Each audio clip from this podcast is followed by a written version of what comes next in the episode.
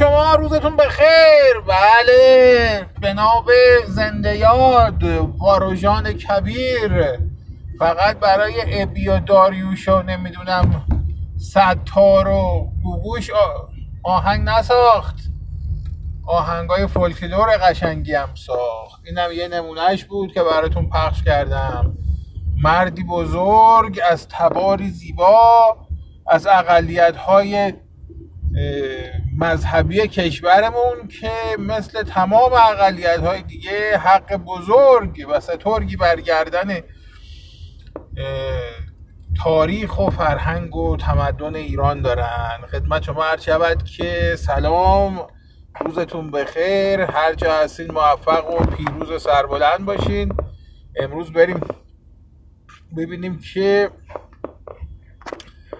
می‌تونیم به چند تا سوال دیگه جواب بدیم یا خب کاربری به نام خانم اسکای. خانم حالا آغاز نمی‌دونم والا به نام اسکای گفتن که پرسیدن که چرا ملکه انگلستان نمی‌خواد یا نمی‌تونه بریتانیا رو از اتحادیه اروپا خارج و مذاکرات برگزیت به نتیجه میمونه اولا که هنوز نمونده که که در ضمن این اولا که ملکه کاری نیست.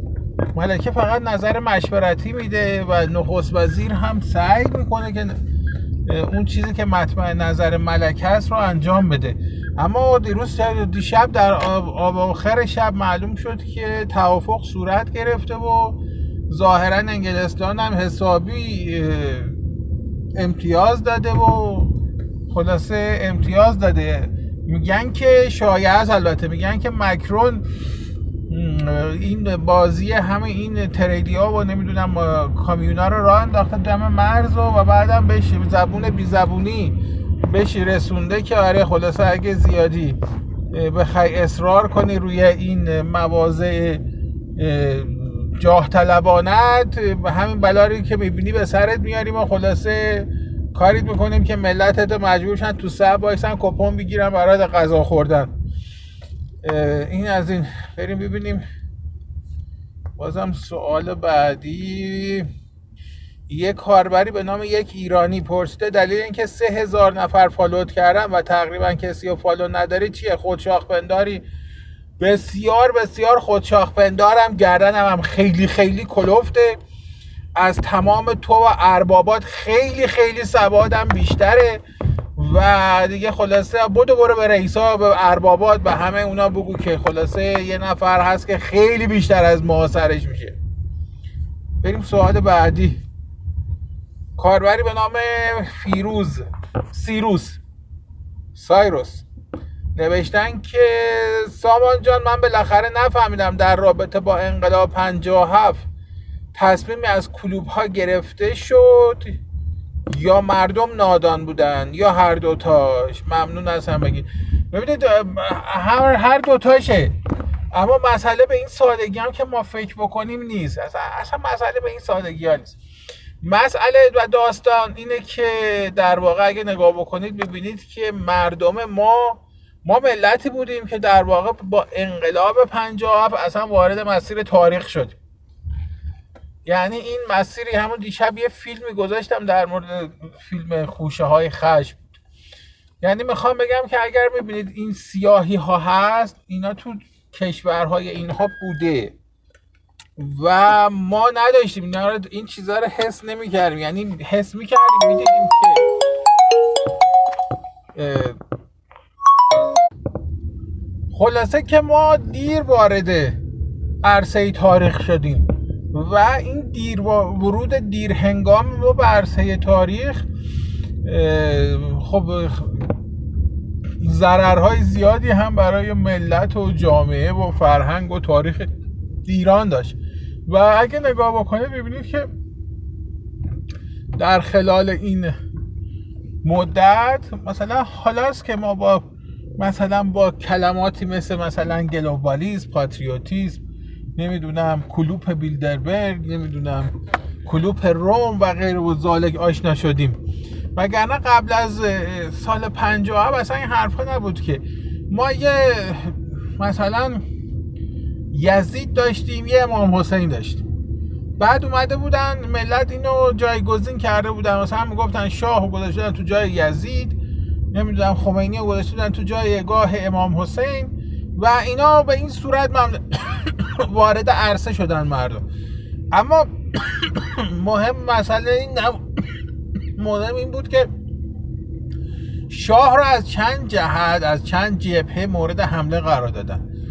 و متاسفانه نه شاه اینو فهمید نه سیستم اینو فهمید. نمی‌دونم شاید من, من چیز سندی چیزی در ندیدم در این زمینه. اما چند جبهه این اینها وارد شدن. اولین جبهه این بود که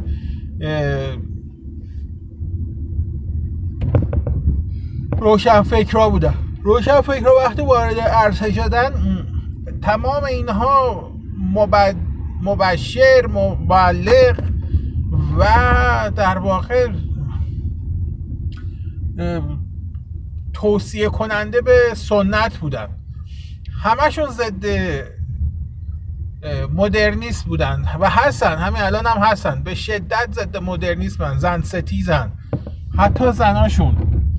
یعنی وقتی که یکی مثل مثلا اون زن جلال آل احمر میاد میگه که من نمی‌دونم برای نمی‌دونم نابودی شاه حاضرم لچکم سرم بکنم خب این نشون میده که اینا زن ستیزم هستن. و اینا همینن. در واقع اینا سنتگرایانی بودن. که کت شلواری شده بودن کروات می‌زدن سیگار زیر لبشون می‌گرفتن عکسای آنچنانی مینداختن که الان این عکس رو می‌تونید تو بعضی این کافه ها از مثلا جلال آل احمد و نمی‌دونم این یارو مرتی که شاملو و غیره و زالک ببینید. اما در نهایت اینا یه ما شارلاتان بودن. یعنی شما وقتی نگاه بکنید می‌بینید که کار ویژگی اینها و کار ویژگی مهمشون هم بود. کار ویژگی مهم همه این آدما این بود که مثل آخوند بودن. یعنی آخوند میره رو منبر پول می‌گرفت اینا هم همینطور شرابر میبافتن و پول می‌گرفتن. حالا اینکه از کدوم محافل می‌گرفتن مهم نبود. مهم این بود که این پوله می‌رسید. سیستم هم نمی‌دونست با اینا چی کار کنه. یعنی از یه طرف نیاز حس می‌کرد که جامعه نیاز به روشنفکر داره. از یه طرف می به این نتیجه رسیده که این روشنفکر اصلا کلا ضد سیستمن و در, در نهایت نابود کننده جامعه هم هستن.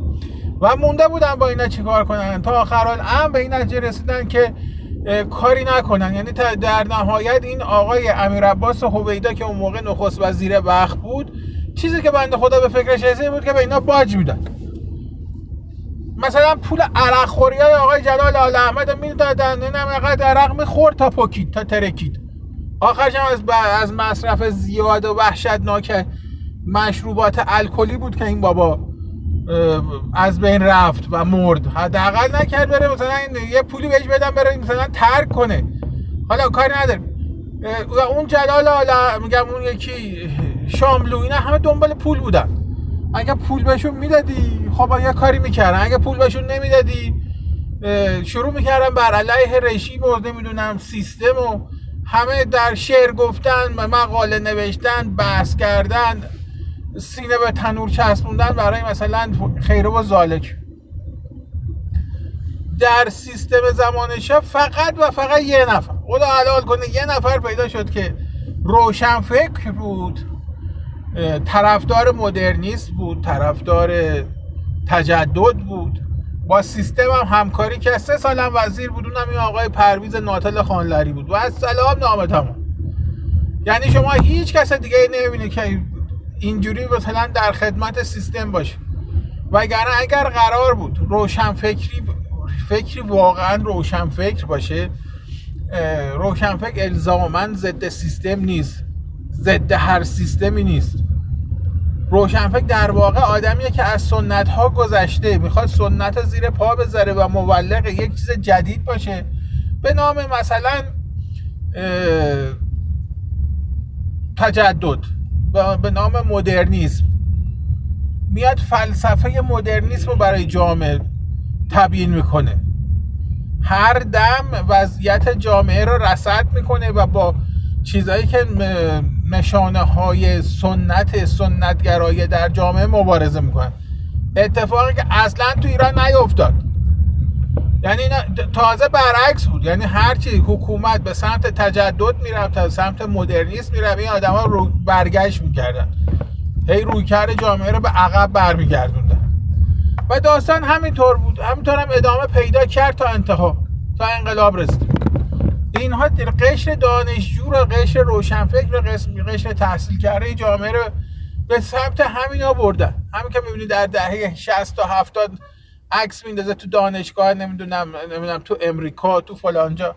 وایسادن نماز جماعت می‌خونن و فلان می‌کنن و اینا. اینا همینن همین همین جماعتن. که به دنبال همین مسائل بودن و یکی از بزرگترین مشکلاتی که رژیم داشت این بود که نتونست کارت سازی بکنه. برعکس جمهوری اسلامی. یعنی شما وقتی نگاه می‌کنید جمهوری اسلامی به نحو احسنت کادر سازی می‌کنه. و کرده. یعنی شما در هر زمینه که فکر کنید از روشنفکر شیپیشو درست کرده تا روشنفکر فکل کرواتی روشنفکر که اصلا فارسی هم درسته که نمی‌تونه حرف بزنه. انگلیسی حرف بزنه برای از قلب. اما آخرش وقت نگاه می‌کنه می‌بینی اما هم لجنیه داره پراکنده می‌کنه که مثلا در سال 55 دارن پراکنده می‌کردن. سال 54 پراکنده می‌کردن. اینا اینا شاه نتونست این کار رو بکنه. یکی از دیگه چیزای دیگه که موجب وقوع انقلاب در ایران شد و مردم رو سوق داد به اون سمتی که خمینی و نمی‌دونم آدماش می‌خواستن شبکه وسیع آخوندا بود. تا تو کور دهات اینا چیز داشتن؟ مسجد حسینیه و تکیه و منبر داشتن می‌رفتن روش سخنرانی می‌کردن. دائم هم این همانی می‌کردن دائم. شاه آقا میذاشتن جای یزید دنبال یه امام حسین هم توش میگشت. از سال 51 52 امام حسین رو پیدا کردن. گذاشتنش جای امام حسین. این داستان کلا انقلاب اگه بخوام خیلی ساده خیلی پیش پا افتاده. خیلی همینجوری به قول بچه های اسمانی هالیواری تعریف کنه اینجوری میشه. اینجوری شده بود. کار به جای رسیده بود که وقتی انقلاب شروع شد تمام اون کسایی که در سال 57 کارگزاران حکومت شاهنشاهی بودن اونا مونده بودن که باید کار کنن. یعنی مونده بودن واقعا این خمینی مثلا دقیقا خود امام حسین است و نمی‌دونم نکنه شاه واقعا یزیده است. هیچ کدومشون اعتقادی به سیستم دیگه نداشتن. برایش نمی جنگیدن حکومتگر هم اعتقادی به حکومت دیگه نداشت. یعنی اصلا در واقع دل دستش نمی‌رفت که بخواد حکومت کنه. این کلا اگه بخواید نگاه بکنید اینجوره. حالا ما میگیم نقش محافل جهانی وسط چیه؟ نقش بزرگ محافل جهانی در این وسط اینه که اونا در حین این که شما اینها تمام داد و قالا رو می‌کردن و داشتن حکومت براندازی می‌کردن اونا مهره هاشون رو چیدن. مهره هاشون رو چیدن. مهره وقتی مهره رو وقتی درست می‌کنن به این صورته که شما یه وقت در خدمت گلوبالیست داری کار می‌کنی اما شبانه روزم داری فوش گلوبالیست میدی خودت هم خبر نداری. در واقع شما نوکر بیجیر مواجبی هر جوری که دلت بخواد برای سیستم کار می‌کنی. یه زمانی فراماسونا محافل تشکیل می‌دادن می‌گفتن لوژ فراماسونری فلان لوژ فراماسونری به حالا دیگه این کارم نمی‌کنن. چرا این کارو نمی‌کنن؟ چون اونا به اون چیزی که نیاز دارن آدمش موجوده. خودش میره هر کاری که اونا بگن براش انجام حتی نیازی دیگه برام با آدم هزینه کنن. شاید در نهایت راه رو براش باز کن مثلا یارو هم می‌گیرن می‌کنن تو زندان می‌خواد ادامش کنن یه دستی از غیب در بیاد این آیا تو زندان در میاریم پوستش امریکا. خودش هم نمی‌فهمه. میگی پیش خودش فکر کنه معجزه شد من رفتم امریکا. یه اتفاق دیگه ای که افتاده اینه که این کلوب ها برای شما آدم پرورش میدن. یعنی مثلا وقتی نگاه می‌کنیم می‌بینید که تو دانشگاه طرف جامعه شناسی خونده. تمامش هم علم روز خونده. اصلا علم روز خونده کاری هم به جمهوری اسلامی نداریم. اما در نهایت همون چیزی میگه که اونا می‌خوان. همون چیزی میگه که اونا می‌خوان. اینه که خامنه ای برمیگرده میگه من با سند 20 مخالفم. یه چیزی تو سند 20 هست که این برای حکومت خامنه ای خطرناک. برای جمهوری اسلامی خطرناک. اینو نمی‌تونه بپذیر این مشکل اصلیه. حالا کادر می‌سازن. یعنی شما بدونه که اصلا دیگه بخوان نیاز داشته چند تا ریالی پول خرج کنن به این آدم بدن این پول خرج می‌کنن میدن به او به دانشگاه ها میدن به تینک تنگ ها اونا میشینن در مورد این چیزا فکر می‌کنن. جامعه شناسی و نمی‌دونم علوم سیاسی و روابط بین الملل و رشته تاریخ و همه اینا رو به نحوی می نویسن که غیر از این نباشد. در جهت منافع این کلوب ها باشد. و این کلوب ها وقتی وارد میشن آدمی که مثلا دکترا داره الان داره تو دانشگاه مثلا اوترخت هلند تدریس می‌کنه نمی‌دونه که داره در جهت منافع اینا داره فعالیت می‌کنه. میگه علمه. و هم میگه علمه. اما علم جهت داره. بازی با کلماته. این چیزی که من دارم براتون میگم و در اصل بازی با کلمات. بله شما دکترای جامعه شناسی داری پروفسوری استادی همه چی هستی. اما در نهایت وقتی شروع می‌کنه طرف به صحبت کردن شما می‌بینید که چقدر شبیه رائف پور حرف می‌زنه. اما خیلی معدبتر حرف می‌زنه. خیلی مثلا چجوری بگم خیلی با اصطلاحات حرف می‌زنه. خیلی حرفش منطقی تر از رائفی پور به نظر میاد. اما در نهایت داره اونجوری حرف انقلاب 57 دقیقا نتیجه همین بود.